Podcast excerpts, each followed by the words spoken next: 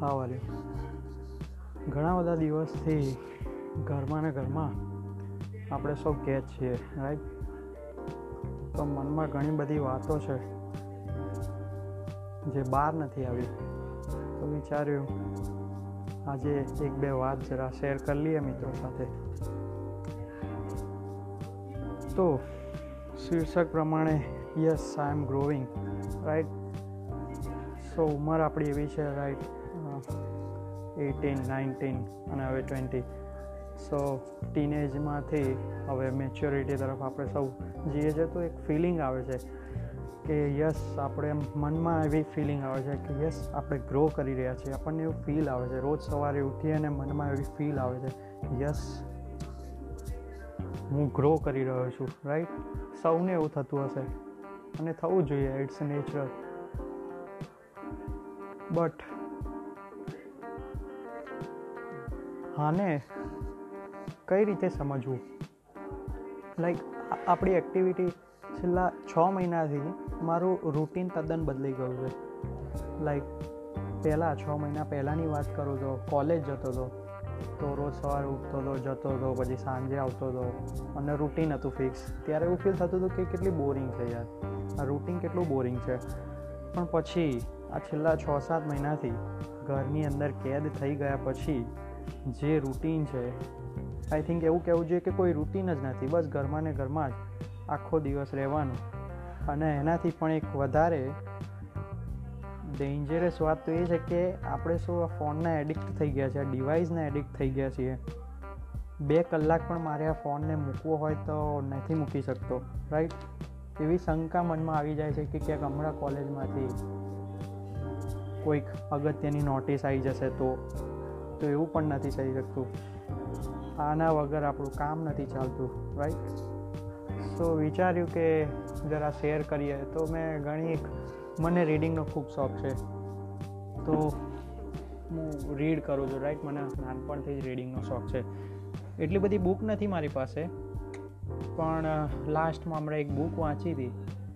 તો પહેલી વાત, આ મોટિવેશન વીડિયો નથી રાઈટ આ જસ્ટ મારા મનની વાત છે, જો હું મિત્રો સાથે શેર કરવા માગું છું.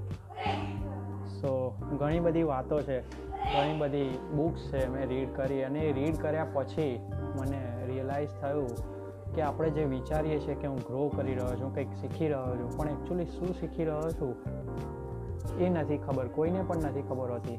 અને બુક રીડ કર્યા પછી રિયલાઇઝ થાય છે કે આપણે કંઈ જ નથી જાણતા ઘણું બધું શીખવાનું બાકી છે હજી.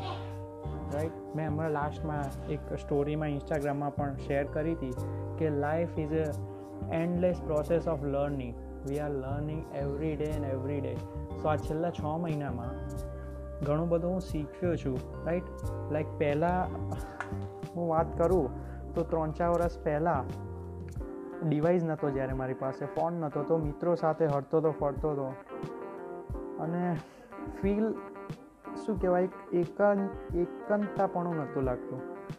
હંમેશા મિત્રો સાથે. અને છેલ્લા છ મહિનામાં કોઈ મિત્રને મળાયું નથી. અને મારા પપ્પા always use to say that કે દરેકે દરેક વ્યક્તિની એક પોતાની આગવી, અલગ જ જીવન હોય છે, જે દરરોજની લાઈફમાં એ જીવતો હોય છે. રાઈટ તો મને સમજાતું નહોતું કે એકચ્યુઅલી શું કહી રહ્યા છે. પણ હવે સમજાય છે કે લાઈક તમે જોબ કરો છો, તો તમે તમારા રોજ કલીગ સાથે જોબ પર જાઓ છો. હાઉસવાઈફ હોય તો હાઉસવાઈફ શું કરે? રોજ નેબરમાં છે કે પછી એમના બધા સાથી છે તો એમની સાથે હળી મળીને વાત કરે છે, કામ કરે છે. સ્ટુડન્ટ છે સ્કૂલ જાય છે તો મિત્રો છે એમના, તો એમની સાથે સ્કૂલમાં મજા કરે છે રાઈટ કોલેજ છે તો કોલેજ ફ્રેન્ડ્સ હોય. તો દરેકે દરેક જે લાઈફ છે ઇન્ડિવિજ્યુઅલ લાઈફ ઇન્ડિવિજ્યુઅલ પર્સનની બરાબર? તો મિત્રો વગર નથી. મિત્રો વગર જીવવું શક્ય નથી. કોઈ પણ હોય. પછી કોઈ પણ વ્યક્તિ કેમ ના હોય? ઇવન મંત્રી પણ કેમ ના હોય? એમનો પીએ પણ કેમ ના હોય? રાઈટ તો જરૂર છે. સો છ મહિનાથી આપણે સૌ ઘરે છીએ. શીખવામાં તો સાચું કહું તો એકચ્યુઅલી હું, મારી પાસે એડવાન્ટેજ છે કે મારા ઘરની પાછળના ભાગમાં એક લગભગ છસોથી સાતસો મીટરના રેડિયસમાં વૃક્ષો છે ઘણા બધા. તો રોજ સવારે અને સાંજે ઘણા બધા પક્ષીઓ આવે છે રાઈટ મોર, પોપટ, કોયલ.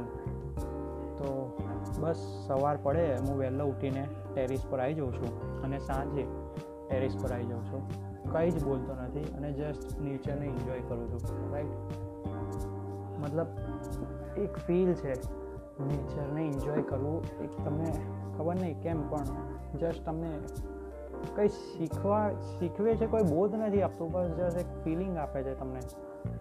સો સૌએ એન્જોય કરવું જોઈએ. પ્રાણીઓ છે, પક્ષીઓ છે રાઈટ ઘણો બધો ટાઈમ થઈ ગયો છે, મિત્રોને નથી મળ્યા. તો બસ વિચાર્યું કે એક નાનકડો પોડકાસ્ટ બનાવીને શેર કરું. અને ગમે તો please feedback me okay bye.